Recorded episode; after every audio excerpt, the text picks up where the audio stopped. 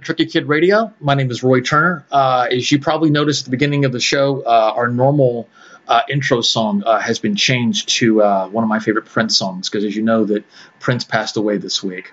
Uh, anybody that knows me, um, that knows anything about the show or listens, knows that um, he was my greatest inspiration. Joining me this week is Nicole Lammons, aka my sister Nikki. Nikki, thank you so much for joining us. Thank you for having me uh, you know, you know, I've been wanting to kind of do this. I want to have you on the show for have you on the show now for a while. And uh, and I also, you know, like I said, would want to do like an all Prince uh, show. And I'm just sorry that it's under these circumstances right. that this has happened. Uh, here's what we're going to do is again, this is going to be a special two hour episode this week. And what we're going to try to do, I know you probably have been, you know, as a listener, you've been inundated with so many eulogies and and and uh, you know tributes and everything else, and and that's great as it should be. I'm I'm so happy to see that, and we're going to do our best to try to get through this. Uh, we're both very very very close to this. This is a, a very very personal topic for us both. Uh, Prince has provided the soundtrack to our childhood, our friendship, our um, it has framed pretty much every moment that we that we have had, and it's just it's just our link, it's our bond. Uh, so that's why I'm also so grateful for to you here because I, I, really couldn't, I wouldn't want to do the show without you. I really couldn't do the show without you. Um, but the main thing I want you guys to know that this isn't a show this time. This isn't about filling up time. This isn't about content.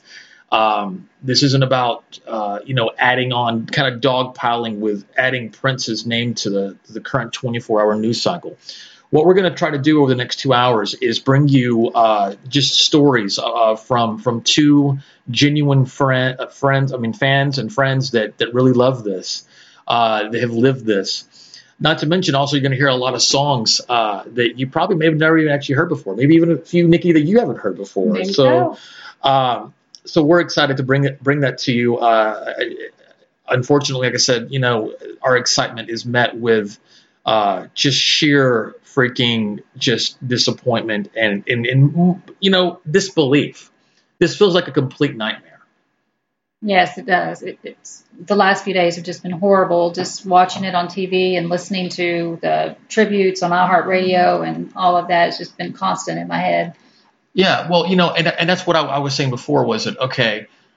that's that's the, that's the oddest thing is what what it's introduced to me is this weird new emotion because it's like okay we were talking about all the eulogies like okay uh, they did a big tribute on Saturday night on Saturday Night Live did, did you yes, see it? Yes, I did watch it. okay that. so I haven't I haven't seen it yet the you, first so half was awesome okay the first half was awesome yeah the first half was um, film clips of Okay. him doing Okay. performances and it was very rare songs most of it Okay. um, the second half was Saturday night skits and Oh. so it wasn't quite as good as watching the performances but Sure. the whole show was good well I know that I heard that Jimmy Fallon was the one that he, introduced yeah it he did a good job and his of course his band leader is Ahmir Questlove Thompson from the Roots, Right.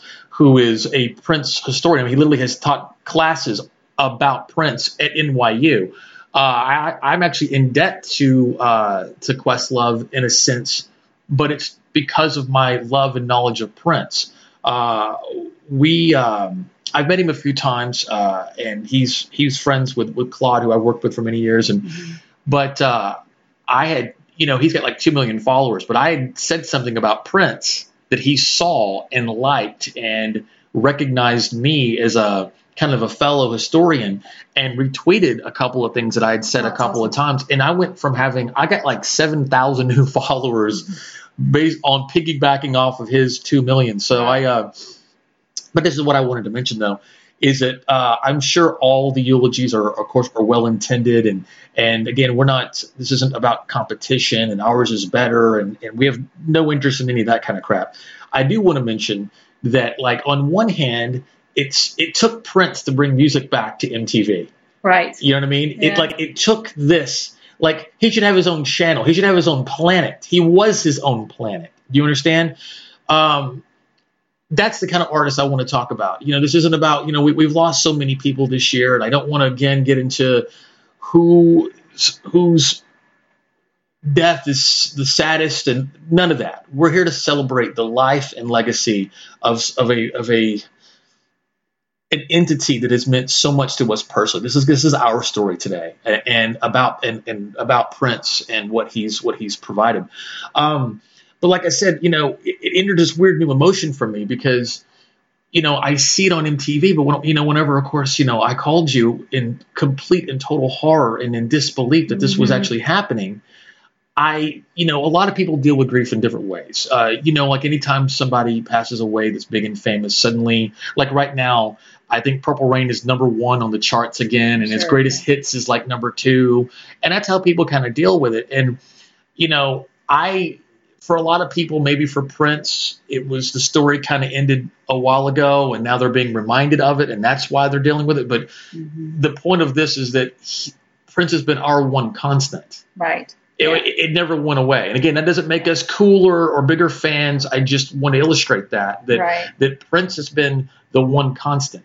Uh, I the story never ended for us. I he released four albums in the last 18 months, and I know all of them frontwards and backwards is like they sit right next to my other Prince records. Right. You know, um, so I think that's that's kind of a thing. Um, but it's just in a year where we've lost so many people.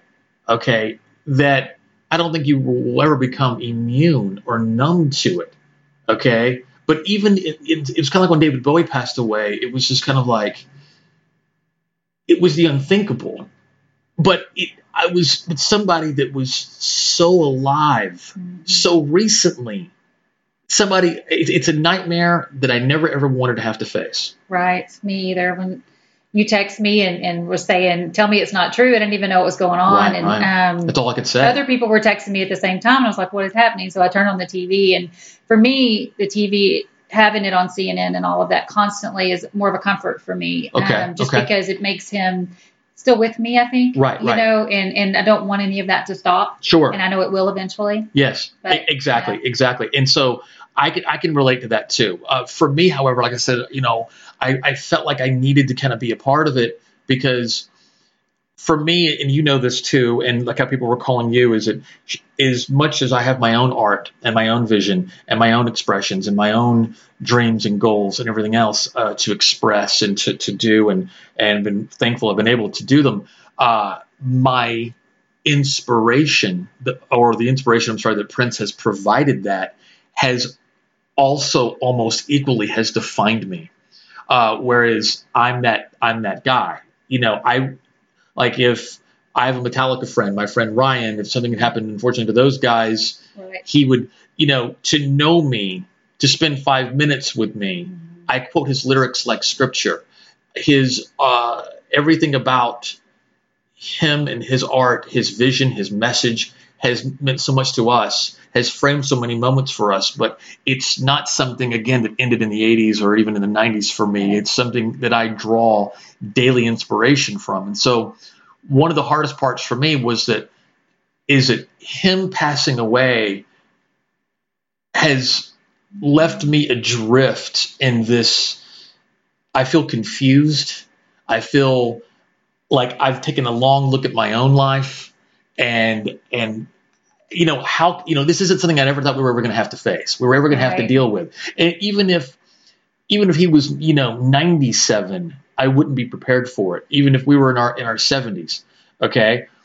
I don't know how to face one day without him in the world, let alone forever. Now he, he'll be treasured and remembered and celebrated literally as long as there are people breathing. Right. And that's okay. So we have that. And the good thing is he's left so much music. There's Right. so much of it. And, but you also, and so I'm not trying to be like a, a glasses half empty, empty kind of person, but it's like you just have to think like, oh my gosh, like you know, again, you know, there was no decline. He released four Right. albums in the last 18 months. He performed his last concert. You know, Right. somebody that is just that alive and just Yeah. and so full. And uh, so for me, like I said, it, it introduces a new narrative because at least for right now, it's like I've never not been able to listen to his music or see him. Do you understand? I mean, I was listening to his music the morning that my friend Tony texted me. He was like, "Dude, like again, because to know me." And suddenly, of course, I was being bombarded with with text and calls, and and I was in this weird weird fog because I had just woken up, and it, it just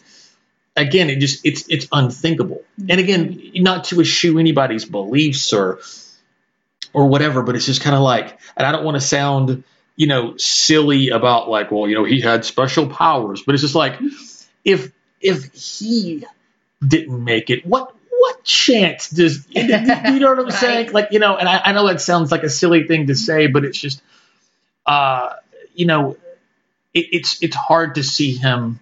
Not that I didn't see him as a person, but it, it is hard to, to, to, to think that somebody like him is uh, um, even even capable of. of do, do you know what I mean? You Yeah. know, but again, like I said, what introduces that new narrative is that I've never not been able to listen to Prince. I've never not been able to, and so right now, that's where my mind is right now. I, I, I had I, I tried to turn on MTV because I said I wanted to be a part of it, but I had to turn it off. And again, like I said, you know, it's neat to have Prince's name on everybody's lips right now, and and but it also it's like you you know how the twenty four seven you know news uh, machine Right. works, and to see. It, but you feel removed from it because what they're usually talking about is stuff that you know about, mm-hmm. but it's not anything that is like you know, Prince's music is the sound of my own voice. It's my own heartbeat. So when I see it, it provides me with a perspective like, oh, okay, so that's what they do.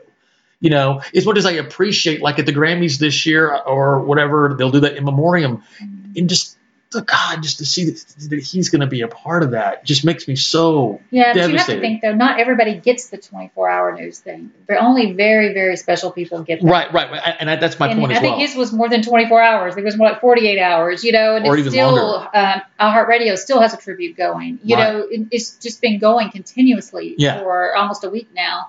Not everyone gets that, even superstar people. Don't everybody gets that treatment. That's a great so it just point. shows you how special he really was and his music and how it touched people. and and that's that's such a great point. That's what I'm that's what I meant was was that you know anybody I guess famous would have to go through that initially, but like you said, the prolongedness of it, the Mhm. longevity of it, But it's it's just it's unthinkable. It's it feels like a nightmare. I mean, not again, not that anybody else's death is whatever. I mean, golly, David Bowie, Lemmy Kilmister from Motorhead, right. uh, my own personal heroes, you know, Phife Dawg and, and all these all these people, and it's just kind of like never once that I think, you know, somebody somebody surround Prince because it's just it's not even it's not even thinkable that this Right. that this person that just well, like I said, he's still continuously performing and going to shows, and so there was no thought process. Right, that sure. Something would even happen. uh, some of the other eulogies I said I, I wanted to mention was was that you know it's just it's like a you know for you and I Prince is Prince is our handshake it's our it's our it's our secret signal and not not it's a secret but you know what I'm saying it's uh, when you think of Prince you think of me when I think of Prince I think of you and our memories and everything else and um, when I first started touring uh, when I first met Claude Coleman Jr. from the band Ween and I first started touring with him uh, with his solo band Amandala and I was at all the Ween shows and stuff whatever um, you can ask him and anybody that was in on the road with us in the vans, you know, and he, you know, we bonded over how much he loves Prince and and, and how what an influence he's been on him, and and again, so it's been kind of my handshake with a with you know, it's kind of been like my my thing. It's like um, Mickey, uh, you know, the band go, they go by Dean and Gene Ween, uh, Dean Ween, Mickey Melchiondo. He uh, is. Uh, a, a massive, massive Prince fan, and he uh, he did something where uh, I saw that he did this thing where he had, you know, he had like the floodlights on the back of your house, and he had made them purple, and and and and you know, and I think that's still the image that people uh, associate most, of course, with his was you know not Mickey. Mickey's like us; he knows it all like we do, but uh, but you know they all so I don't I don't I don't fault people for that. I, I understand it for a lot of people that when they think of him, it's it's all about the purple and it's all about the purple rain and everything else. But um, uh, but I, I wanted and, and, speak, and such as of course was the thing I wanted I wanted to mention to you was that uh, you know um, the very next day after I I mean I literally I mean I'm I'm doing my best right now to sound happy or happier and capable, but I'm completely like inconsolable. Okay. Mhm. Uh, and, and that hasn't changed. And that's what I mean. I don't, I don't know when that will, because Right. for me, listening to it right now has taken on this weird narrative because I've always drawn so much, and, and, and it should. That's just me being grieving, you know. Right. But it's not something I've been able to do. So, in a, in a matter of healing, uh, you know, they had George Clinton on. I think it was CNN or whatever, and talking about Prince. And I, th- I think you might know this, but somewhere in the 80s, uh, you know, uh, George was down and out, man. He was in a lot of tax trouble. He was even homeless for a while, hopelessly addicted to drugs. And as a part of Prince's, just part of his spirit, because you know he wasn't just an amazing genius like no other, the greatest singer, the greatest performer. Eric Clapton was asked, "What's it like to be the greatest guitar player?" He goes, "I don't know. Ask Prince." Right. Uh, but he also was an amazing human being, and he found George Clinton and got him up on his feet, paid off his tax debts, got him back living and recording. So the fact that I was able to go see George Clinton in Parliament Funkadelic the night after uh, to to heal is directly related to Prince. Right. He's because sorry, but Clinton was he was on uh, such a downward spiral, and even at an advanced age that I hate to think what would have happened if he hadn't. And uh, but something happened that I haven't had a chance to tell you about was that obviously everybody there was thinking about it, you know, and uh, George and the band just let he, they let the music do the talking. They didn't, you know, they didn't make any dedications or whatever, but they did the right thing. That the minute the show was over, because it was about you know, la- you know, smiling and laughing. And have you ever seen George Clinton? It's a straight two and a half hour show. There's no breaks. And right when the show ended, when they walk off stage over the PA, you know, like how the lights come up and the PA comes Right. on. Right then, they played uh, "Purple Rain" over the PA and it was something it was that it was that moment where it was like you know like i felt like i was going to wake up the next day and like it was all like it was all it was all all a hoax Yeah. you know i mean th- that's the level of disbelief. Right. so in that one moment it was a harsh sense of reality but it was such a great thing because again i haven't been able to, to listen or even look at it it was almost want to want to isolate. But in that moment it was such a beautiful moment because everybody was filing out and everybody when they heard that everybody just froze and started to sing along. Oh, yeah, that would be a great moment. in a in a in a public thing. I mean, you there was a lot of public stuff. You know, like I said, Spike Lee in Brooklyn. I you know he didn't know what to do. He just knew he needed to do something. hmm So he told everybody, hey, just come to my studios, whatever. They did an outdoor screening.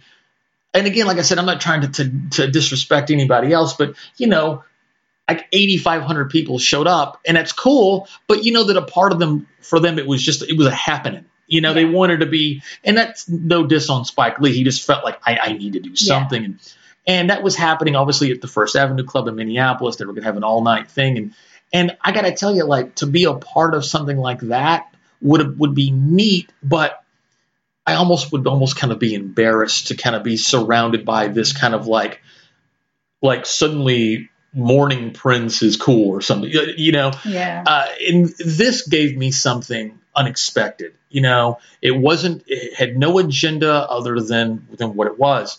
And so suddenly everybody is filing out and everybody just freezes like they were told to or something.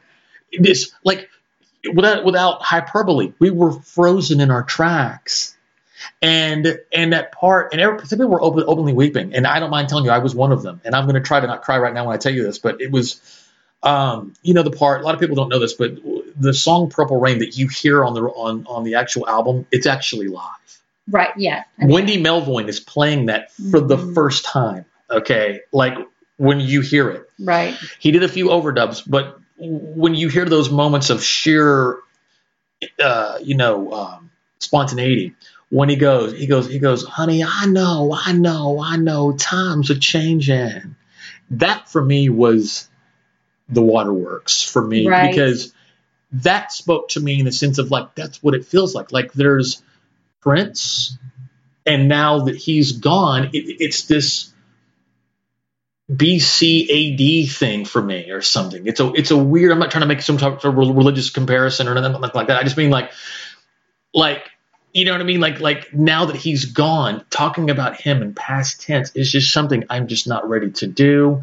I can't do and in hearing him actually say, "I know that times are changing," was it was it's heartbreaking. It It's gut heartbreaking. gut it's gut very wrenching. heartbreaking. Yeah, Yeah. I was in the car on the way here, and um, they played a quote, and it said that the songs are his babies because when he leaves, that's all that's going to be left. And then I thought to myself, well, that's now, you know, Yeah. that was hard to take, hard to listen to. Yeah. And again, like I said, it's not anything I would ever be prepared for, even if he was 90 and had had an album out in 20 years. Okay. Mm-hmm. But I was listening to Hit and, Hit and Run Phase 2 the morning of. I have it right next to, to my Right. thing. I wake up in the morning and it's just part of my daily routine, you know? So, but what we're, but, and speaking of music, here's what, what we're going to do is, is like you said, he still think about all the music like he'll be celebrated till the end of time think about this we lived during during his time and while we lived this we have seen him in concert many many many times i hate to think about what you know uh, how much more music he could have made but as you all know very famously prince has what he calls the vault and uh, from here on out, I will be referring to Prince in the present sense, no, not in the past. I won't say Prince, Prince had his vault. I say Prince has his vault. Uh, but you know what? I got mine. And as you know, that I have been an obsessive, you know, tape album collector for over 25 years. Um, and I've been able to meet some of the former members of that were in his band, and I've been able to trade tapes with engineers and and I, I've amassed quite a collection. Probably nothing like the actual real vault, and and that that's what also it leads to yourself is like you know, gosh, you know, he didn't have any kids, and you know, you don't even really think of him having any family. So like, who's going to honor all this? What is you know, if we have any chance of actually seeing the vault, you know, Yeah. well, so what I want to do today is that I wanted to, uh, I, I'm going to open up my vault because one thing that might be kind of fun for you guys is that uh, with all the eulogies and all the uh, the tributes that are happening, uh, you might be hearing you know all your favorite songs, but wouldn't it be kind of neat to kind of show you some other things that you may not have heard and uh, and tell some stuff. So. Uh, I'm going to get to that here in one second, but the, uh, the the thing I want I wanted to talk about, and I really want to frame this. This is probably the most important part of all of this for me is, is with you being here. Is this is uh, for our listeners out there? You know, you know this is that uh, uh, you know I spent the first 12 years of my life in Little Rock, Arkansas. You spent your first 20, uh, and so we grew up in like in Little Rock, nowhere poor as church mice, and uh, and I remember how proud you were of the, you know, you had gotten that stereo uh, for, uh, I think it was your, I want to, oh, oh, you were younger, about 14. Yeah, I was Yeah. about 14, so it's for a birthday present. Okay, okay. Like. And, and, and here's the deal. And this is something I really want, want people to, people to know. And again, is that I'm your, I'm your younger brother. Okay. And at that time, uh, let's say, let's, let's paint it to be around like 82, that magical summer of 82. Okay. Uh, so I'm eight. Right. Uh, and then you, so it makes you would have be been 14. about 14. Yeah. Okay. And so obviously, you know, you know, a 14 year old teenage girl doesn't want her, uh, uh, you know, hyperactive, weird, eccentric eight year old brother. No, I did not. Uh, right. And your, your room, of course, was next to mine. And I've always, instinctively looking back, I've always been drawn. Obviously, I wanted to be down with what you were doing. You're my cooler older sister and all that. But I've always been drawn to like people that were one of a kind. There was always just something kind of, you know, like love him or hate him. Like got people like Flavor Flav or whatever. I've always just been drawn to people that are just, you know, like Barry White or you know, people that they're Bjork, people you couldn't compare anybody else to.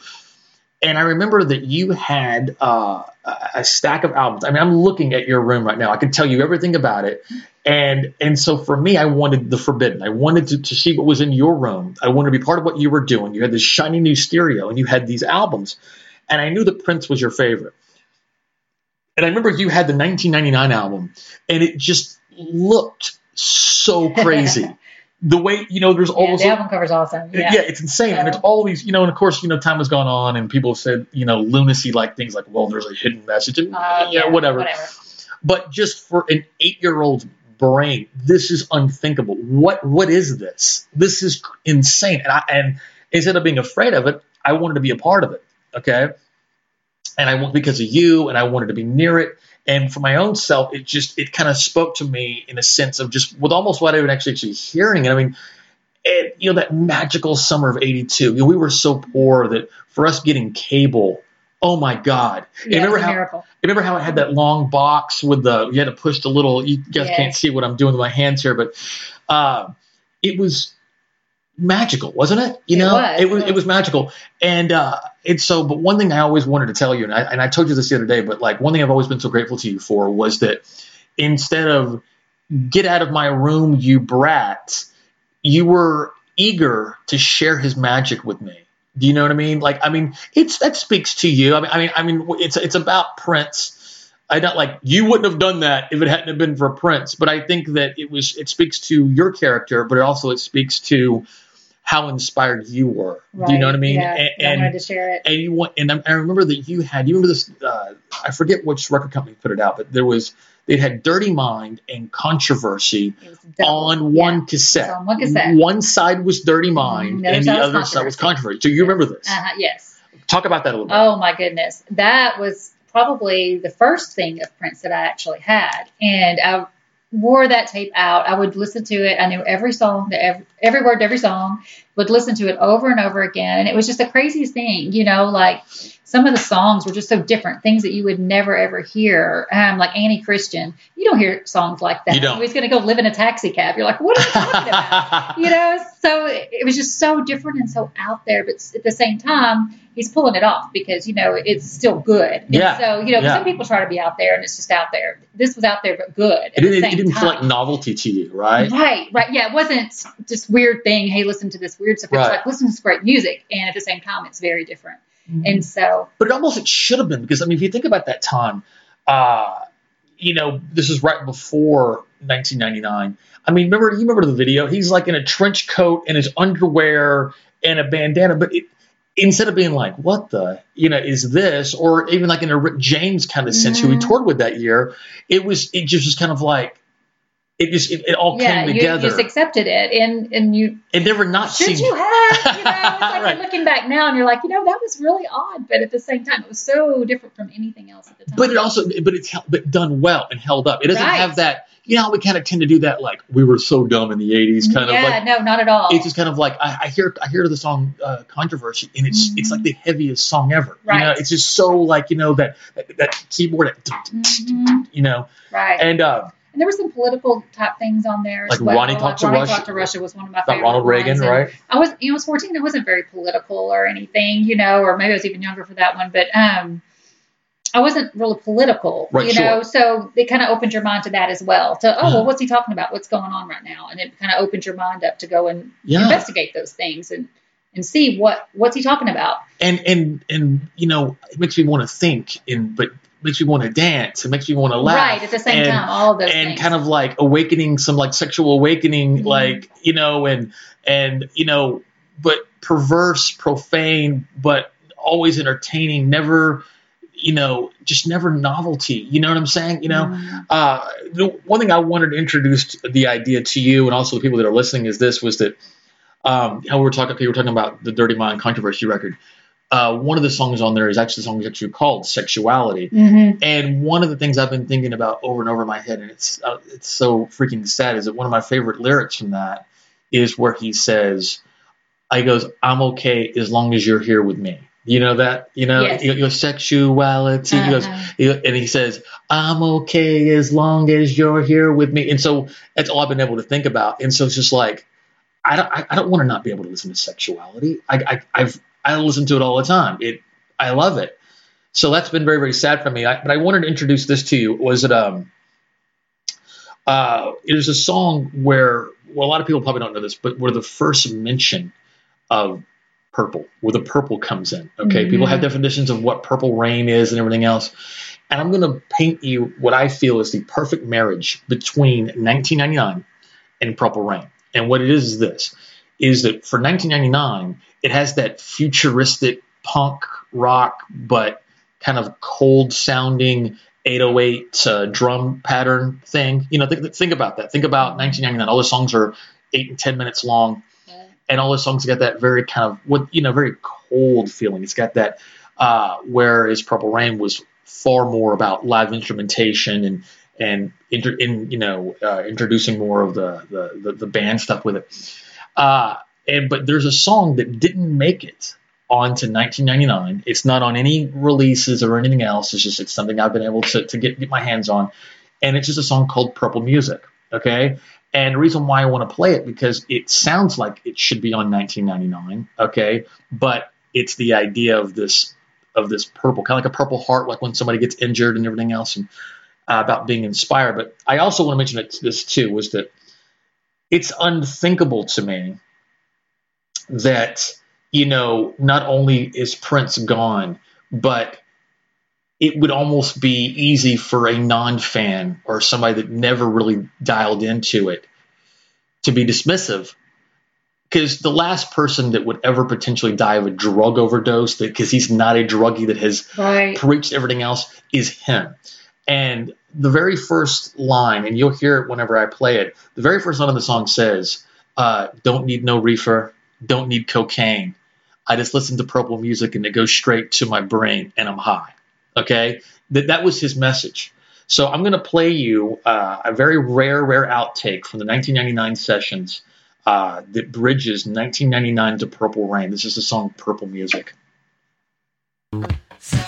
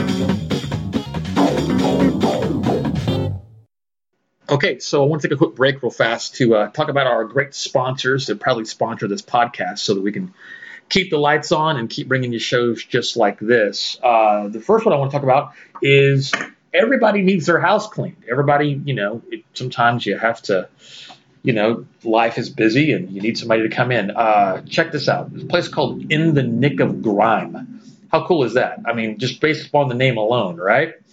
Uh, in the Nick of Grime is uh, in the, available in the uh, Dallas Fort Worth area. If you're in the Dallas Fort Worth area, in the surrounding areas, you need help uh, you know, have somebody come over and clean your house for an affordable rate, somebody you can trust that's uh, licensed and bonded, uh, check out In the Nick of Grime. How you want to do that is that you want to contact Ashley Stone at 214 893 4491. Again, that number is 214 893 4491. Uh, and just in the nick of grime is uh, the business that you want. It's the place that's going to, clean your house. It's going to be affordable, a place that you can trust. Um, I know I have in the past. I've had people clean my house, and it's always been kind of hit or miss. Uh, but finally, that problem can be solved once and for all. So, for all your cleaning needs, go to in the nick of grime and, and ask for Ashley. Uh, also, you guys also know how I'm deeply entrenched into the world of professional wrestling. Any listener of this show knows that. Uh, and I wanted to tell you about a great, big, awesome event also happening in the Dallas Fort Worth area is IHWE's uh, next big event. If you are a wrestling fan and you may have been in Dallas for WrestleMania week uh, a few weeks back, and they kind of started everything off that that Thursday with a great, great card, and things are just going upward and onward for the for that organization. May 29th, uh, out in Crowley at the at the Crowley Civic Center, uh, IHWE is going to have their Atomic Drop event. Um, tickets start at ten dollars, I believe. Um, Ringside seats are 15. I believe kids five and under are free. It's a great family event that the whole family can enjoy. It's affordable. It's fun.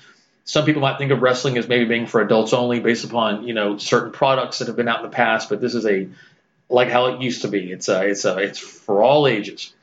And speaking of wrestling, of course, as you've been hearing me talking about for the better part of a year now, is the Glow Cruise. All you fans are of Afterglow. Uh, I mean, fans that were fans of Glow, uh, we're having the Afterglow fan cruise. It's going to be May 22nd, departing out of Los Angeles, going to Catalina Island. And uh, we're going to be out there for about four days.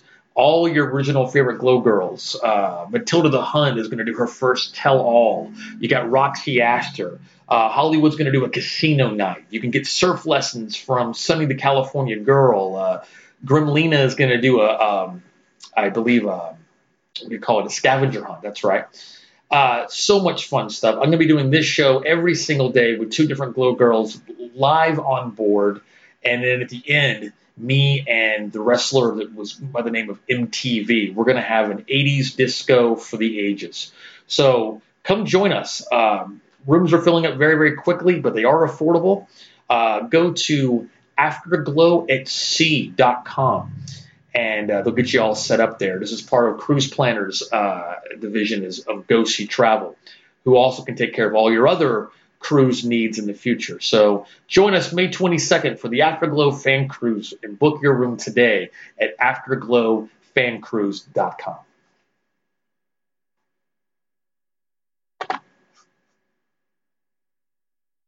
And uh, you know, speaking of you know women in wrestling and and just the wrestling community uh, at large, uh, also lost somebody this week. It just seems like every other day or every week, uh, something in uh, you know is, is, happening that where these legends are just we're losing them. Um, the night before, uh, Prince was announced that Prince had passed away. Whatever. Joanie Laurer, who wrestled as Chyna. Uh, you guys all remember her. She was a, pioneer in the industry, and uh, there was really nobody like her before or really, really since. If you uh, remember the Attitude Era of the late '90s, uh, she would come out with Triple H and was part of the Generation X, and uh, just uh, she had this crazy physique and this very unique look, and and she went on to, to knock down a lot of doors. She was the only female to to have ever entered the Royal Rumble, to hold the Intercontinental Championship. You know, typically they only have the, the female performers hold the female titles. But she was kicking everybody's ass. You know, men, women, announcers, fans, the whole bit.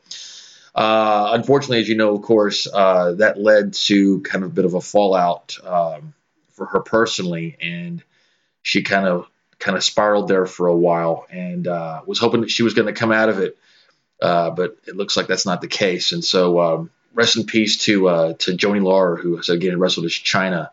Uh, a great, great loss to the wrestling community, and um, just to you know women pioneers everywhere. So uh, rest in peace to Chyna. We're sorry to hear hear about that.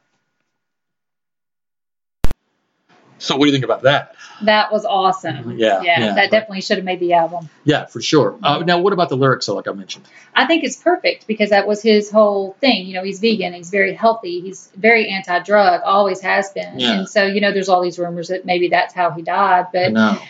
That would be so just wrong because you Right, know that's right. anti what he is, and for him to have been in so much pain at the end, for that to have happened, possibly Yeah. makes it even that much sadder to me. Well, that's what that's what I mean too. Is it like again, like you know this the spirit, the rays come off of this man. You know what I'm saying? And he mm-hmm. to be a statistic in the not taking drugs properly. He and I don't know if it has something to do with his religion, like we said about because he's been jumping up and down all over these stages all over the years and had you know his all the hip problems, yeah. Right. And because of his belief system, I don't know where he was at in terms of, you've heard about, you know, certain Christian scientists that won't Mhm. heal themselves because of their certain belief systems, whatever. Right. And, and, you know, and just to think, all I can think about is just after all of that, and we were talking about earlier, is just that him facing it alone in an elevator. Yeah, that's just horrible. I can't even deal Always with it. Always surrounded by so many people, and then at that moment to be alone. But the fact that it just seems to be all over. Okay. And that's what I, I wanted to mention before before I continue was that we were uh you know we were talking about you know that apartment that we lived in whenever you were 14 and I, I was 8 and and coming into your room and everything else and uh and so I uh was that you know I I still feel still so close to it okay? And that's that's kind of the thing I wanted to express was again that that apartment that we lived in where all that was happening and that magical summer of 82 and and you know you having that that tape and those albums and all that is just a, I know I'm not I don't live in the past. I'm not trying to you know I'm a, I'm a very nostalgic person as you know but I still feel very close to it. Do you understand? I still Mhm. feel like I can touch it. And in an instant at least for now it seemed like all that is re- really finally over that's that's what that's the emotion for me Well, for me, it's more like all that is still there, and I can still enjoy all of that. There just won't be anything new, and I find Yeah. that sad. yeah But with the vault, there may be. yeah you But- know for sure But as far as going to concerts and seeing them again and, and all of that, that's over. Well, yeah, when someone said, yeah, when Prince performed his final concert, that's not something I, I ever, I've ever wanted to read or was ever prepared to read or to hear. right. or Or the anything. last time you saw him on a show, you didn't know that was the last time you'd ever seen him or his yeah, or his, his final album. Prince doesn't have a final album, Right. and that's where the vault comes in because he wasn't thinking about years or decades. He was thinking like centuries. There's something like close to like another like five to seven hundred songs. If there's ten songs on an album, I mean that's still have a new, new record out for the next hundred years.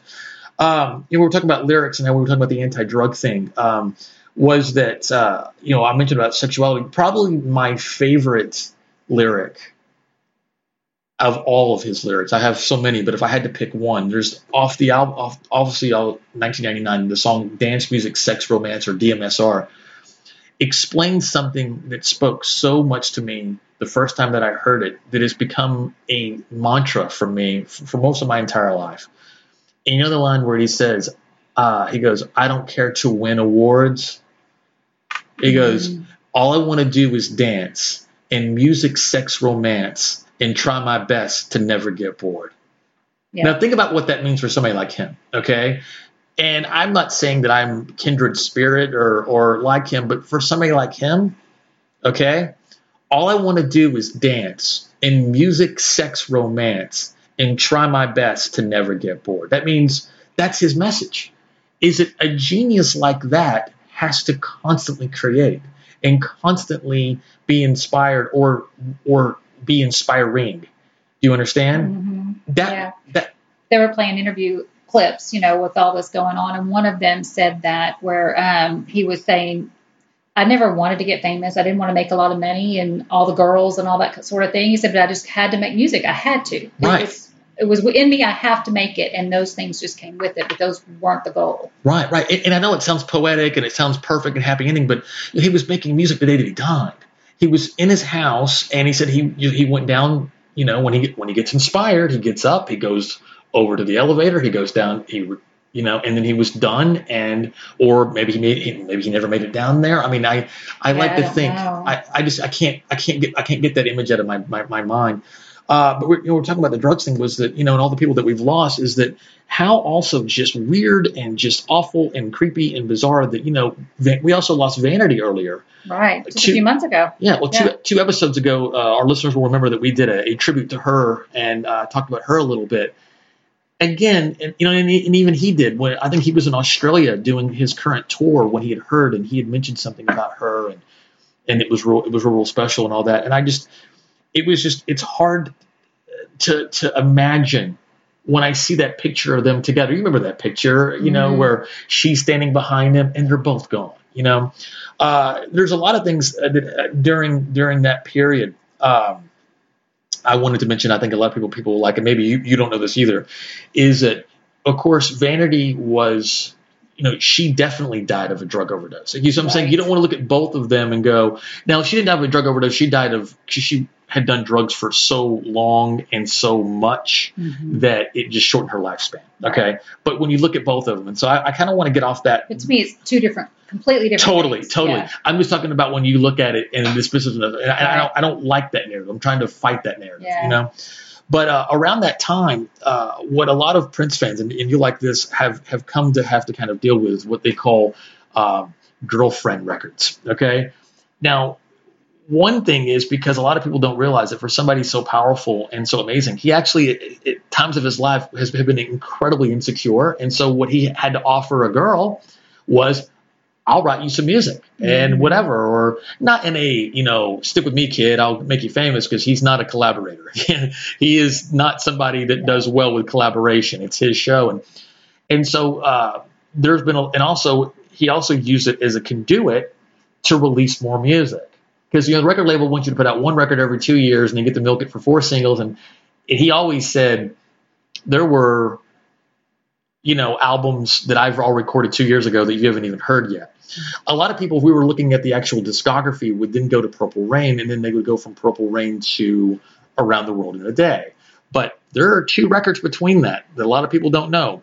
The first one is an album called uh, that came out the same year as Purple Rain called The Family, and it was just his extended stuff. The love of his life that he claims is a woman named Susanna Melvoin, who was Wendy Melvoin's twin sister. Mm-hmm. And so a lot of those songs like Take Me With You and all that stuff are about her. A lot of people don't know this, but Take Me With You originally wasn't going to be on the album. It was going to be on the Apollonia or the Vanity or Apollonia record. And Computer Blue, probably one of my favorite songs off of Purple Rain, is actually there's actually a 14 minute version. I'm not going to play it for you today. I might play it for another time, but there is a a long ending to that. And he liked Take Me With You so much that he shortened Computer Blue and took back Take Me With You. Uh, but there's an album uh, again called The Family, and it's it's uh, it's been long out of print. Um, and I've played stuff off of that before. So, but what what I'm getting into now is that there's a girl named Jill Jones that has been a part of that. If you remember, Jill Jones played the, the role of the waitress in Purple Rain. You know, the girl with the blonde hair Yes, yes. and she's like not the greatest actress in the world sorry jill but where she says um, she goes do you have any experience Right. and she goes follow me then and you know well she's almost unrecognizable and we'll get to graffiti bridge in a second but in the sequel she's that you know that girl that and he goes hey jill where are you going when are you going to call Oh, me yeah. and she she pulls her underwear off and, and and leaves it in the middle of the street and walks away that's the same girl Oh wow, I didn't Okay. know that. well, anyway, well, so he recorded a song during that period that bridges that, whatever, for an album for her. Now, the album didn't come out until I think 86 or 87, okay? Uh, and a lot of people don't know this, but for every song out there, like, you know, Nothing Compares to You and um, was written around this time as well. Uh, you know, Manic Monday for, for the Bangles. He Mhm. dated Susanna Hoffs for a while. But there's always a version that he records of himself doing it. Okay. And so, what I want to play for you now, okay, is that there's a song from the Jill Jones record, long out of print. Uh, and I'm not going to play you her version. Um, again, sorry, Jill, but I but the the original uh, version he did is a song called "All Day and All Night." It's a great dance track. Okay, and I and I and I do this because I want you people to get a, a frame of picture of where his mind was at around this time because it was just coming out of him. You know, the success of Purple Rain, then the family, and everything else. And it will. It's important because we're going to juxtapose that with around the world in a day whenever we come back. So this is again from the long out of this is actually not even on the album. This is the this is Prince's version of All Day and All Night from the Jill Jones record. It didn't come out till 1987.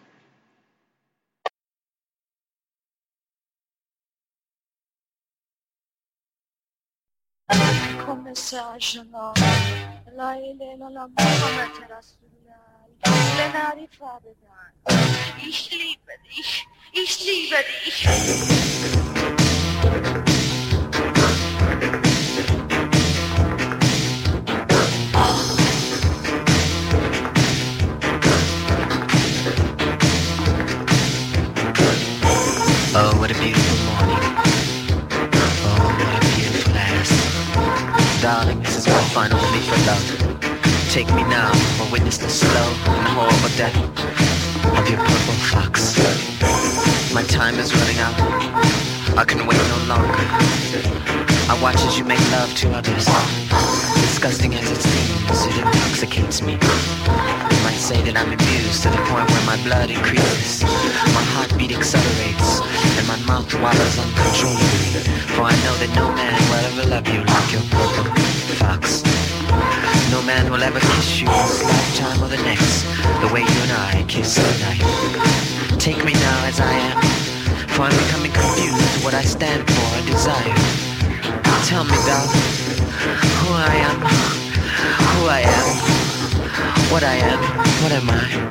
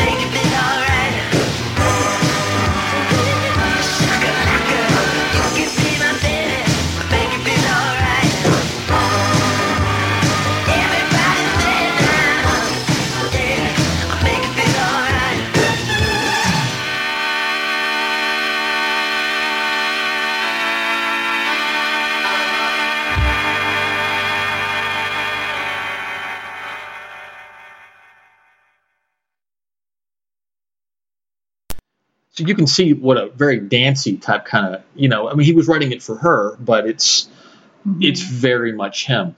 Uh, now, here's where I, I really, really want to get into this is that juxtapose that the way that sound, where his mindset was. Okay, he had he was the biggest star in the world, even during you know uh, you know you know Michael Jackson had put out Thriller a few years ago in '82, and I've always thought that one of the coolest things he ever did was the follow up to Purple Rain. Instead of him trying to make Purple Rain Part Two, Mhm. or something higher. That record always sucks. You know, they, when the band puts out the big record, the next one always st- sucks.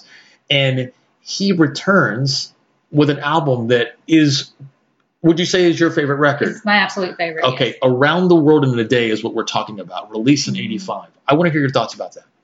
I don't not to diminish any of the other ones, but this one is my favorite. Um, it's just every single song is special. Every single song is great. There, you can listen to the entire album over and over and over again, which I did. I had the tape, the cassette tape. I remember that, And yeah. back then, you know, it had the paper on the front, yeah, and all the words were gone. Everything on the front, you would look at the tape and just think, "What is this tape?" Because Right. everything that would you know say what it was was gone Right, because sure. I played it so so often. And the, you know tapes would come undone and you'd have to rewind them back up. It was just that worn out. It came so thin that it even broke apart and I had to buy another one at one point. Um, but every song i mean it's around the world in a day paisley park condition of the heart raspberry berets on there which most people do know. Um, tambourine america pop life the ladder. The ladder's my absolute favorite and temptation all of those are just every single song is just but, but why though? What, what what about it speaks to you? you know, I really don't know if I can put my finger on it. I Yeah. really don't. Maybe it was just the, the time period that I was going through. It was something that I could relate to at the time that, you know, just really, really, um, just, I don't know. I, I, could just really relate to it. I spent Well- so much time listening to, to it. Well, tell me, tell me a memory that you have associated with that. That's that's, that's like when when you think about that record. Like if you were looking at the album cover and you had like a knee jerk. Most of it. I remember is driving. I was actually, driving at that time. Okay. And I had a cassette tape, and I remembered that everything seemed like it was mine at that point. Yeah. My first Yeah. things that were mine. Yeah. And so maybe that's why it was so Sure, special, is because sure. I remember driving alone, playing this cassette tape over and over, and of course singing at the top of my lungs, which I can't sing, so it's a sad thing. But singing at the top of my lungs in my car with my cassette tape, doing my thing. And I think maybe that's why it was. but he also So would inspire. He would inspire you to sing. You Oh, know, yeah. even when you couldn't inspire you to do anything, you couldn't help it. Yeah. You know? Yeah. Uh, I, I I can't tell you how many times you know I like to sing anyway, and I Mhm. and I always blame him for that because I uh, I still sing every day, Yeah. and I'm not uh, I'm not the greatest singer in the world. I'm a lot better than what people give me credit for, however. But uh, okay, so but but I wanted I wanted I wanted you to understand that like I equate you with that album as much as I equate that magical time that we you know that magical summer of '82 and everything else. Is that when I hear those songs, I think about you know I said something something to her the other day. Uh, uh, I, you guys can't see I'm, I'm, I'm, pointing to a friend of ours, but I uh, I uh, I uh, was that whenever I describe experiences like, like hey how was the movie? Or hey how was Disneyland? Whatever. I always say without even realizing it I always go well you know it was cool but you know it just didn't have that pop and I didn't realize it until the other day I'm quoting Pop Life You are. You definitely are. Yeah. do you know what I mean? It's like it's in me. It's it's it's like scripture almost. It's like I I go it, it has it ask any woman I've ever spent time with who I've ever loved or whatever, and they will tell you that you know any love letter or or anything I've even written, even this piece of paper in front of me, it his his art has breathed. It breathes somewhere in it. So I mean, Mhm. some relationships he may even been fully responsible for. You know what I mean? Yeah. Like I'm I'm kind of driven by by that magic. You, you understand? Mhm. And I said, any woman I've ever dated or loved or spent time with, you know, could could tell you, or you could you could see his inspiration coming from me. You know, Mhm. and uh, now there's something else. Like I said, when I think about that album, um, you know, everybody of course knows Raspberry Beret, and I think about I think about that summer as well. You know, um, I don't I don't I don't I don't know. There's there was there's something about the feeling of that. There's a certain vibe to it. There's a certain taste to it. A certain color to it. The, it its own thing. And that was all of his records. Yeah. It really has that whole thing. There was something I, I did want to play uh, for our listeners was that, and, and I want to play it for you as well. I don't know if you've ever actually heard this, but there was a song that w- should have been on Around the World in a Day, and, and I'm it's not She's Always in My Hair, it's not Hello or any of the B sides. He wrote a, an entire album or a few songs that were supposed to be an album for Marvin Gaye's daughter, okay, Nona, and uh, anyway, and I, you're not going to believe this, okay, but uh, you were talking about 1999 a while ago. If Right. in terms of like actual album tracks, the, the very last song in 1999, the song "Automatic," might be my favorite song. Okay, Yeah. I was actually listening to that earlier. there's something about that last little refrain where he goes da na na na da na na na na na na. Mhm. Like there's something about that, right? But if I had to pick one song, if somebody, you know, I get it all the time. Okay, hey, uh, you know, well, you love Prince. What's your favorite song? And I always don't want to go. Oh, my favorite song is this song that, that was supposed to be on Around the World in a Day, but it, and, It didn't quite and it didn't. Yeah, I didn't want to. I don't want to go into all of that. So I always say automatic because it would be my second favorite song. But if I had to really point, or not, to one song, there's a song called "Baby Go Go" that again it was written for for Nona Gaye, Marvin Gaye's daughter. That that and when you hear it, you'll definitely can go, okay, this is very around the world in a day. And since you love that album and it's my favorite song, So I for have all to you play out there that have asked okay, me, and I so- did a Twitter poll and everything else. Like, what is my favorite Prince song? Um, that was it right there. Baby Go Go. Um, again, uh, should have been on the Around the World in a Day album, and uh, it's just such an amazing thing. Now, here, now that was your favorite era Mhm, of Prince, okay? Uh, in spite of all the popularity of Purple Rain and everything else that we did, next enters my favorite, okay? Is one part nostalgia, one part like like the, the kid in me remembers, of course, Purple Rain. The kid in me remembers the days of MTV and the, remember the Dial MTV, the countdown show Yes. and um, and uh, running home and and you know Kiss. The song Kiss was like every third video, but kind of like with David Bowie in a sense. I, you know how he would change his look and style and color and shape. There's something about the aesthetic, the motif of the under the cherry moon parade thing. There's something about that that speaks to me the most.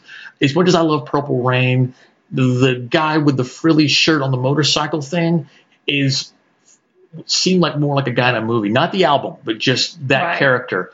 Uh, it seemed like more of a character. Whereas the guy in the Kiss video is that in you know in, in uh, you know we could talk all day long about the movie Under the Cherry Moon, and and I, I feel like that we'll do a like a sequel to this where we'll just do the movies after we have right. That's a good idea. because and it was just funny too because you know you know we're talking about wanting to do like a sleepover and watching all those movies. I've been wanting to do that anyway, and I just I'm just I'm scared because about the narrative you know that it's going to take on because I've gr- always looked to it to draw so much strength from it.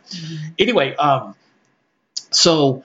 Uh, I don't mean to, to, to be to skip over this, but again, but the Under the Cherry Moon Parade. Now, uh, besides Automatic, again, if I had to pick uh, one song that's my favorite song that are on the actual albums you can buy, and and it seems so crazy now, uh, but there's a song on the album called "Life Can Be So Nice," and and that's what I mean. It's kind of like whenever I'm down and depressed and sad, whatever, I always and I think about the visual of him in the movie sitting in the in the car of the convertible and he's listening and jamming out to his own song. you know what I mean? yeah. And I always think, you know what, life can be so nice, and it's just, it's just, it's, it's so hurtful to me to think that that person isn't alive anymore. But I, um, uh, you know, not to skip over that, but here, here's something that I that is a very underdocumented thing. Uh, thing is that around that time, what actually would be his most prolific in terms of stuff that he put out, okay, or was wanting to put out or whatever. Uh, yes, around 1999, Purple Rain, you know, he did again the Family album, and he did the Jill Jones record, and he did a couple other, he did, he did all those Time albums. I mean, we could do a whole episode yeah. on the Time, okay? definitely. Because you can't separate it. He, not only because he wrote it, but just for us, even if we didn't know that Prince wrote it, Ice Cream Castles and What Time Is It are just as much a part of that equation. Yes, they are. I mean, it just completely encumbered our entire life. But okay, so I don't mean to, I don't mean to skip over Under the Cherry Moon because again I, I will get back to that in another episode. But uh, okay, so before we get to Sign of the Times, the vision for Sign of the Times originally was going to be a four record set called Oh Crystal goodness. Ball. Okay, and it was going to be four records, and this was going to be you know how like the little loose sub narrative in Purple Rain about how like the he won't he won't play songs that the band wrote kind of thing. Well, this was supposed to be the first ever um, like actual full band effort, okay? And it was going to be a, a four record set called Crystal Ball, okay? And and each record was going to have its own thing. Like the one was going to be called the Dream Factory. Uh, one was going to be called Crystal Ball. The third one was going to be this little suite uh, of songs by this character he created called Camille. Okay, if you've ever heard Shockadelica and some of these other songs where he Mhm. actually speeds his voice up, okay, and uh, and then some of the songs that made up uh, Sign of the Times. If you were to ask him what the best song he ever wrote, he would tell you it's the song "If I Was Your Girlfriend" from Oh, from yeah. Sign of the Times. Well, of course, you know, compromise being what it was, record company wouldn't wasn't going to put out a four record set. And the crazy thing was, was that they said they would do two records instead of four.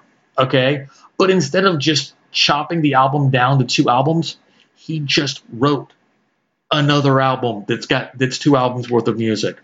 So the project uh, came out many years later in a really compromised, uh, you know, uh, whatever release of called Crystal Ball. But the actual album was going to be a two record set called The Dream Factory, and that era is also why it's so my favorite. Okay, because when you hear it, it sounds in a way like an extension of Under the Cherry Moon and Parade, but taken to even greater heights. You can feel uh, Wendy and Lisa's uh, influence, and, and you can feel it being a band effort. You're you're you're you're looking at a band. The Revolution were probably the greatest band in the world. That, Yes, that- so. you know, Yeah.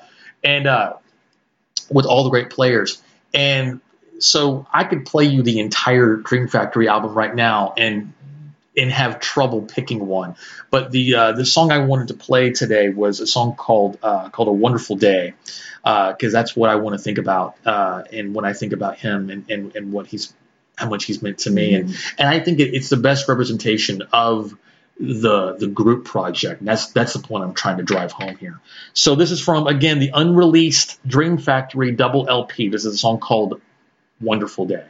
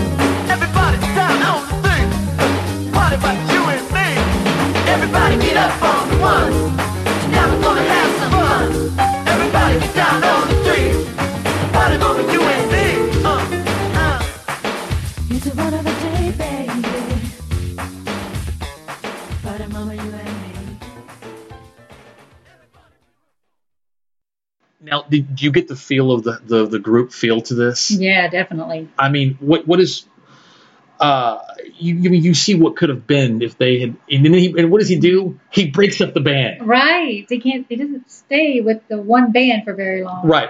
Um, okay. Now, uh, the Camille suite um, is again where he would speed up his voice uh, to make it sound female. You know, he was he was very experimenting with a lot of androgyny and a lot of that different Mhm. stuff. And so uh, there's a song off of from that portion.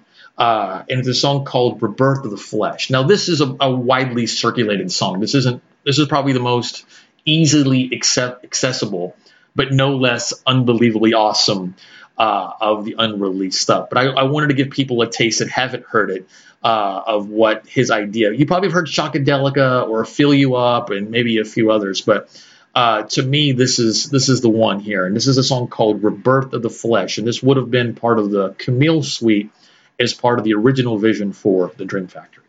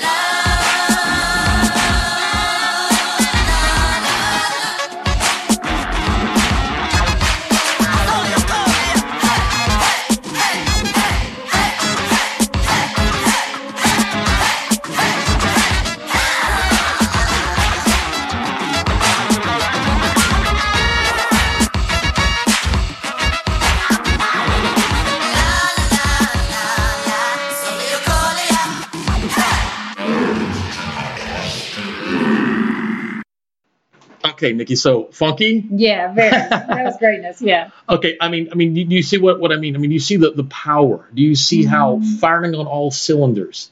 That Yeah. was a, that was a track that didn't make it onto the album. That's the thing. It's like he just makes so much good music. Yeah. He, he doesn't Where do you space put it? for it all. Yeah. Yeah. Hence, like I said, the girlfriend records, or even the, the time and yeah. uh, you know having that kind of stuff there. Okay, so one more from from that era, and and this was also getting back to our narrative about, about the whole like anti-drug thing, and this is this is an important thing I wanted to mention here was okay, is that okay? So something that bridges the Sign of the Times record after that when he was going to put out the Lovesexy album. Okay, he put apparently he went to a party or something. I know how the story goes. I don't want to tell it wrong, but always been kind of anti-drug. I mean, I'm sure he he probably tried cocaine once or twice. It was the 80s. They, they gave you cocaine with free car washes, you know. um, but he uh, he took ecstasy. He took X or something. And apparently, and he went, and it, since he's like, you know, the the inspirational kind of guy, apparently the drug had the opposite effect. And he Oh. went and he recorded this album that was supposed to be the opposite of uh, of the uh, of the Beatles' White album called the Black Album, and it is the brownest, nastiest, craziest. Like who would put this? The fact that it even Yeah. exists, okay. And how you mentioned how you were talking earlier about the the guy with the crazy voice he did later on, on with Rainbow Children. Well, so think about what he did with Camille.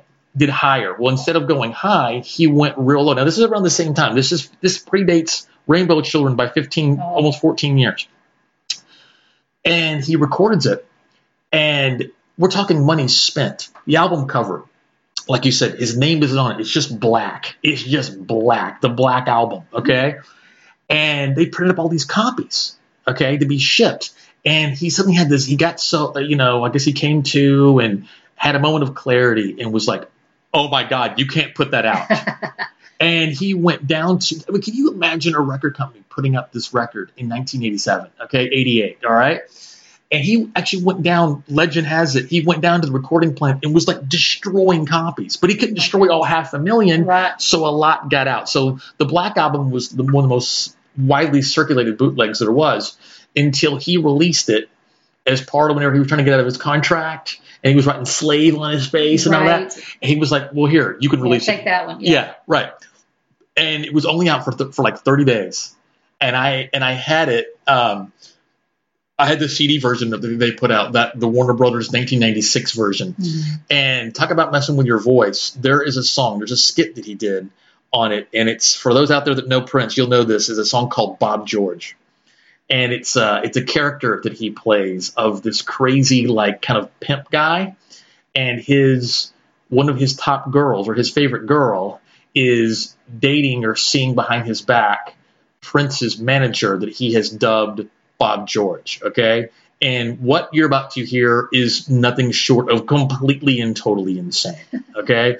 and when we come back, I'm to, I'll tell, I'll, I want to, want to tell a, uh, a story about that. So, so this is from, again, the long out of print, only available for 30 days, 20 years ago from the Black Album. Uh, this is Bob George.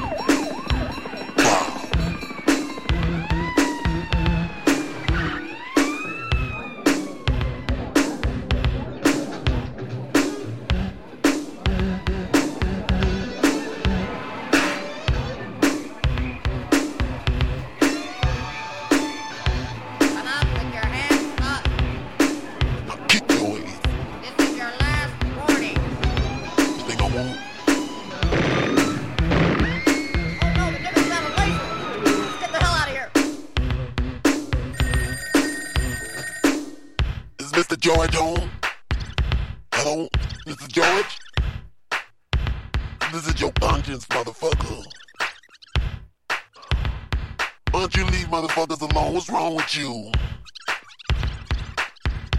Why, why can't we just dance? Why can't we just dance? No, fuck that. Fuck that. I don't talk about you. I don't talk about you. Your little almond shaped head ass. Who the fuck do you think this is?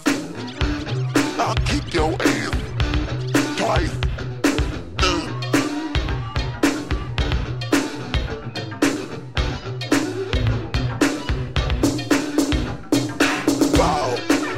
Out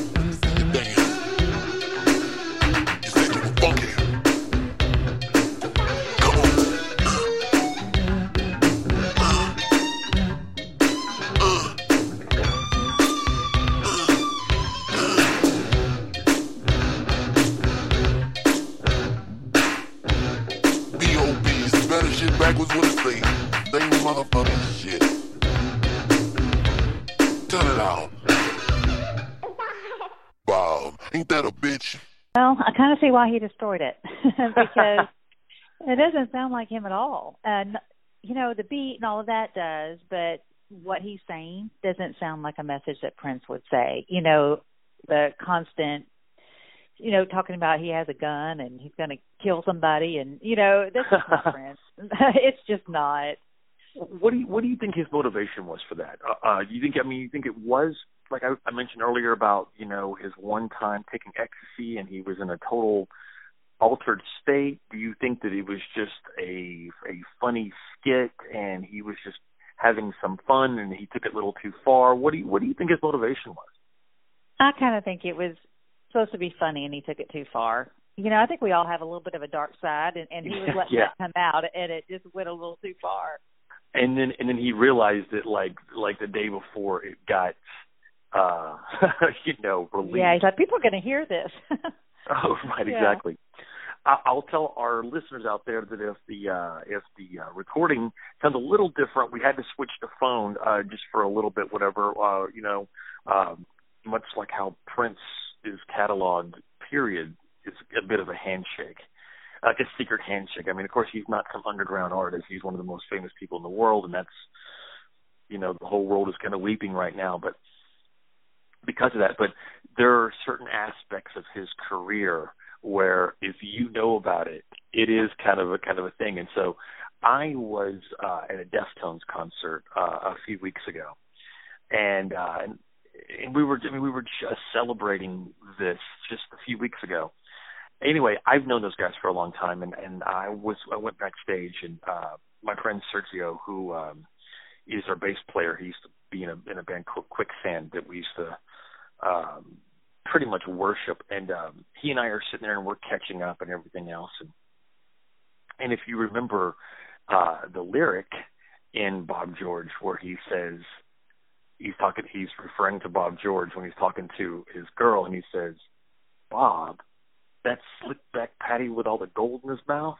Right, or when he says that, okay. yes. Well, Sergio uh is awesome and he's got this great look and he's got this like slick back like blonde hair and and he you know he's a man he's a he's uh, you know he has one ethnicity so he's got that he's got that kind of relaxed blonde look and he's got a mouth full of gold. And so while he and I are sitting there trying to catch up we're backstage uh one of the guys in the band that I that I didn't know uh their guitar player Abe, uh, he was over there kind of like, you know, playing DJ. And he's playing some great stuff and I'm kind of, you know, noticing it, you know, I'm giving Sergio my attention of course and I was there with a friend as well and we were talking to talking to him and but uh, the music was starting to take my attention away from what, you know, what we were doing because it was so good. And then the next thing is is that he plays Bob George and I can't, I can't believe it. I can't believe that someone has this, that knows this, that this is happening, and, and all that. And so I'm I'm probably a little too excited about it, and I kind of interrupt what we're talking about and, and asking Sergio and even uh, my friend that I brought, uh, hey, do you guys know this song? Do you know what this is, and everything else? And and I start singing along to every word, and then right when it gets to that line, it it I- it just occurred to me that I point right at Sergio and go, and I and I mouth the words like, "That slick back Patty with all the gold in his mouth," you know.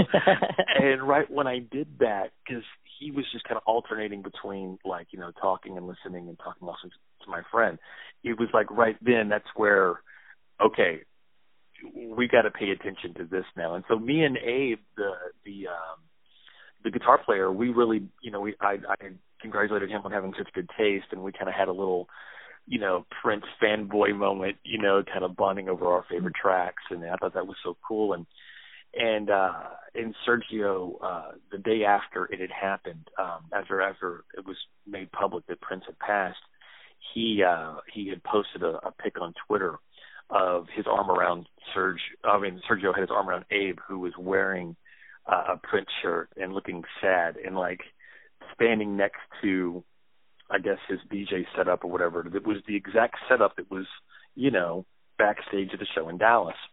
So you kind of get the impression that, that that's kind of what this guy does at, after all the shows.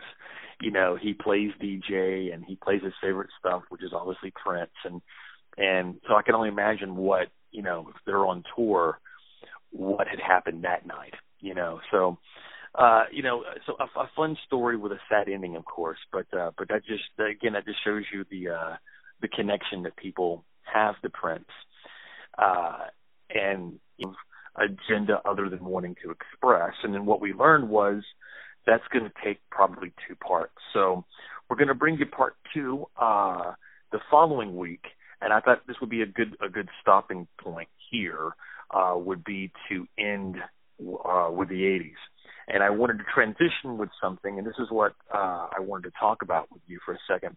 Was that after, of course, the Bob George thing, uh, the Black album we just discussed, uh, he remember he went even a little bit more extreme.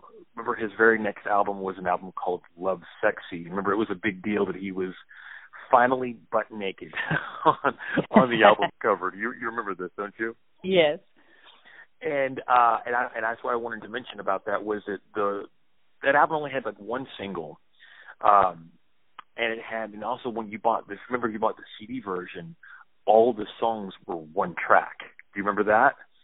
Like if you had the album but it w- it was all one track. And so the single from it was a song called Alphabet Street. If you remember in the video, there's a uh, some text that scrolls down the side of it that says, "Don't buy the Black Album. I'm sorry." so, so, so, so you and he may be in agreement, but it, but it is such a neat yeah, little, I think so. it is such a neat little peek into into uh, what he uh you know where he was at and what he was thinking and just I like the freedom of it. I like the idea of that he had that freedom. You know, the the fact that that even exists even at all is just I think testament to to what we love about him so much regardless of the outcome, you know. I think so too. Okay, so then after that, of course, um, was the Batman thing. He ended the the '80s with, uh, of course, you know that Tim Burton uh, was going to resurrect the the Batman franchise, and uh, and he had cast Jack Nicholson as the Joker and hired Prince to write the soundtrack. Um, I'll I probably won't make anybody any any new fans by saying this, but I was never the biggest fan of the the Bat Dance single. Did you do you remember this? Did, did you like I that? do remember it, and no, I did not. That was not anything that I would like. And I'll tell you, I think the reason why is that it had to be so commercial, uh, and that he's not usually, you know, Right, that right. commercial. Yeah. And usually his greatest hits aren't usually my favorites. I usually like the others, you know. And so I think this was meant for to be very commercialized because it was for the movie, and that's why we didn't like it as much. It wasn't a true expression. Well, you know what, I, and, and that, that's that's neat too because I always because I think the songs were if they feel compromised, I think it's because it was the first time he ever had written to something. Uh, one of the songs I was thinking about adding uh, whenever I was trying to put this together, and again, for those that are listening, I, I don't want you guys to think that we're snobs and we don't like the hits and we just like the indie. Oh no, I love part- the hits yeah, yeah. too. Uh, Of course. Right, right. But I but I you bring up a very good point. Was one of the songs that I was thinking about mentioning was that he actually was commissioned to do the soundtrack for another movie before that, uh, called I'll Do Anything. And and he wrote like the you know, songs for it and everything else. And I have those and they're not very good because like what you just said, I mean they're they're still Prince, they're still better than anybody else's uh, you know, uh attempts, but in terms of because you can only can compare Prince songs to other Prince songs. Agreed, right? Mhm. Right. And um and again, and you bring up an interesting interesting point because when I heard those songs, it, you, you could tell this is the first time he's ever written to something. And mm-hmm. when somebody whose entire mission, his entire being, his entire just everything that you know about this person is is kind of unchained and unbound. When they suddenly start to feel unchained and, un- and or start feeling chained and bound, it's quite noticeable. You know, so uh, having said that, that's a great segue into this this final part for for this episode was that so he writes all these songs right for for the Batman soundtrack, and there's there is one actually I really do like on on it called Trust, um, and I'm not going to include that one, but but he had these other songs that, like you said, were not nearly as commercial. In fact, they were very much just Prince songs that could be put into a movie. And uh he came out with a very limited edition EP. I think it was only released like in I don't know, maybe Europe or maybe even Japan or something very limited. and you know, Prince has always been has never shied away from being very sexual in his expressions. And but but he never actually has an actual song called Sex. Just Prince having a song called he has a song called The Sex of It. It's like the sex of it and he mentions it, but or a song called Sexuality, but finally just simply Sex. And I love it because this is how he ended the uh into the 80s. And and if you when I play here in a second, you will know like the very first line of the song is the 80s are over and the time has come for a new proclamation of love and fun. And it's that's just so to me very very very heavy. So I'm now going to play the song Sex again, written during the Batman era, potentially written for the Batman movie. Only only he would have known that. Um but this is also a very very rare song that was so very very crucial uh that a lot of people haven't heard that really frames where he was at and it's the perfect transition of commercially you know the 80s being his biggest decade so the fact that the last song that was released in the 80s by Prince is a song called Sex and here it is okay so uh I will edit this next part because now what they're going to be hearing, of course, is the song. Okay. So okay. Um,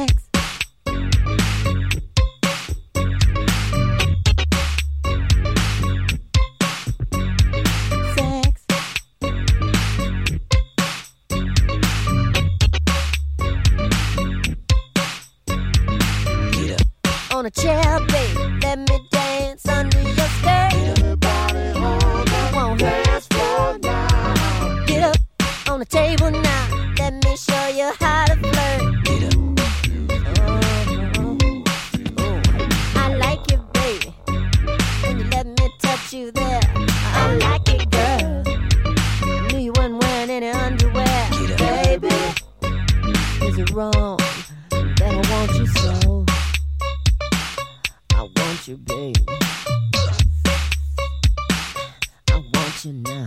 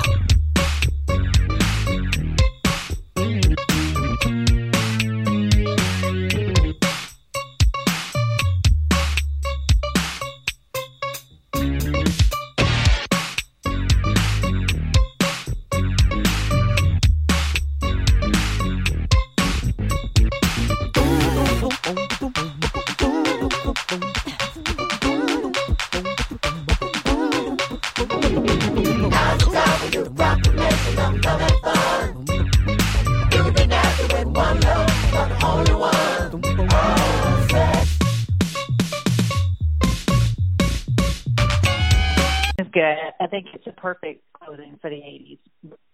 Of all his music and everything that he made in that decade, I think that was perfect. And, and and tell me what what what you liked about it. I mean, we you know we've kind of focused a lot on the lyrics on this on this because it it really uh not that they were never not important to him later on or whatever, but there are times when lyrics can be meaningless to him, and you can tell that, like we mentioned earlier. And but there's even even when they're silly and playful, they all seem to kind of have an impact. And I think that that you just just the song being called "Sex" is one thing, but like I said at the very beginning, the very first the very first lyric, I think is uh it's very powerful. Yeah, I agree. I agree. I think that was my favorite part of the song is, is him. He's basically closing out the 80s with that lyric. Yeah, right, exactly. He this is this is him closing out and ready to start onward into the 90s, and uh, and so that's actually where we're going to pick up from next week. Is that um, you know again, like I said, you know a lot of people think that you know the the story ended for, for a lot of people kind of began and ended in the 80s and, and maybe ended in the early 90s or or even in the 80s. And uh, so what we'll do next week, we're going to bring you starting Okay, so uh, so final thoughts, at least for now, uh, for this episode here about how you're feeling and what you're thinking about. What's, well, what's like. I said, I think I'm going to be listening to all the tributes as much as I can okay, because that seems to be helping yeah, okay, get through it. yeah, Um, and I hate for them to think that they're going to end at some point. So I'll probably go ahead and buy every album that I ever owned and put it on my on my iPod, uh, iPad, um, and have it there. And you know, and maybe this could be something like that for somebody else. You know, Mhm. you know, getting to hear some new music and right. and relating to it and everything else. Well, and I will say that um, this has exposed my kids to it a lot more Yeah. than what they would have before because I'm watching it on TV constantly, Right, and right. Um, so listen, they're hearing a lot more of it. You know, they had heard some, obviously, just being my children, but they're seeing so much more of it and Right. realizing what a great, great person and, and that he was. sure, That they sure. really didn't connect all of that before. and and I re- and I remember uh, I remember uh, when Michael Jackson had died. I remember the, like the next day. It seemed like I think it was the MTV Music Awards, Mhm. and Madonna opened this show with this kind of where she kind of kind of put the screws to people about you know you know because you know obviously he was mired in, in a different different thing there but what I what I what I left with that was when she said that, that the good news was that her sons are obsessed with Michael Jackson and they're Mhm. young and they're doing it and Right. everything else and and that's if this if anything this can put that can that can humanize or, or make this to to to you know to younger people and everything else.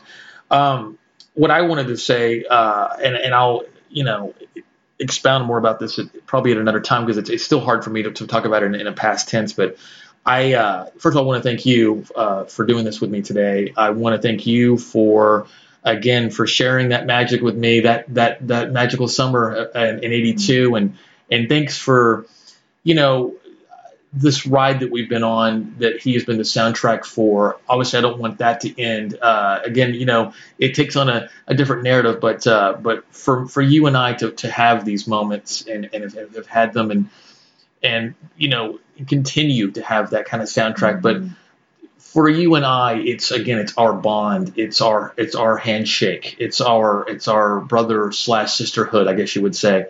Uh, and I can't think of anything else that in our lives, you know, I mean, we love the Breakfast Club, and that means a lot to us as well. And and but I can't think of and, and I don't know if if most people get to have that, you know. And so what what a what a what a you know just what a how fortunate we were to to, to be alive uh, Yeah, while he was so. alive. Yeah. You know, You know, most people do have a soundtrack that they think of of their lives, but ours is of the same person. You Yeah, know, all the what I music's mean. from that same person. yeah, it's and a you don't it's a- always have that. Yeah. it's a shared thing. I mean, I have my own little thing, you have your own little thing, but but it's almost like the Beatles in a sense is the one thing that we can all agree on is that uh, he's you know laughable that we, to try to compare him to anybody else or uh, and, and how fortunate I said there's one thing we all could agree on is like the Beatles, you know, that he's the best, he was the greatest, um, and just so endlessly ins- with the, the, the 1990s and the graffiti bridge era and beyond and onward all the way up to the present date. And then I'm looking forward to to being able for us to kind of get into all that and and play you some more music and uh, and tell you some more stories about us and one thing that you and I are going to really going to have fun getting into is because it wasn't until 1996 when you and I actually first saw him you know, first saw him, you know, live. So you and I are gonna have so much fun um, getting into all that. So all the all the great shows that we saw and all the all our memories from that and all the laughter and uh, you know when he did the 21 nights in um, in LA that was like my pilgrimage uh, to that and I was sad you weren't able to join me for that but um, we're gonna have a lot of time a lot of fun getting into all that and we can't wait to bring you, um, you know, and share all of our memories and stories, you know, about us and and some more music uh, about our greatest inspiration, uh, Prince. Uh, so that's going to do it for us uh, this week. Um, uh, for now, I just want to say, on behalf of my co-host this week, uh, my sister Nikki, I can't thank you enough for joining me, and um, I just want people to know how much how sad we are. I know all of you are sad as well. Um, my social media is just inundated with, uh, you know, eulogies and and and well wishes and everything else. But and uh, so I, I I get it. I I know how you feel. Uh, we are two people that lived this our entire lives, and and me personally, he has just breathed life into literally everything that I've done. That's not hyperbole. That's not um, an exaggeration. That's it's literally anything I've ever written, done, said, have been inspired by. Um, he has he breathes somewhere in that and always has. So for now, uh, we will see you next week. I hope you've enjoyed uh, hearing some new music and uh, or hearing some songs you may not have heard before, uh, and have taken this ride with us this week. So, just want to say we love you, Prince, and uh, please join us next week uh, where we're going to do part two uh, from the '90s and beyond. Again, I'm Roy Turner. This is Tricky Kid Radio. We'll see you next week.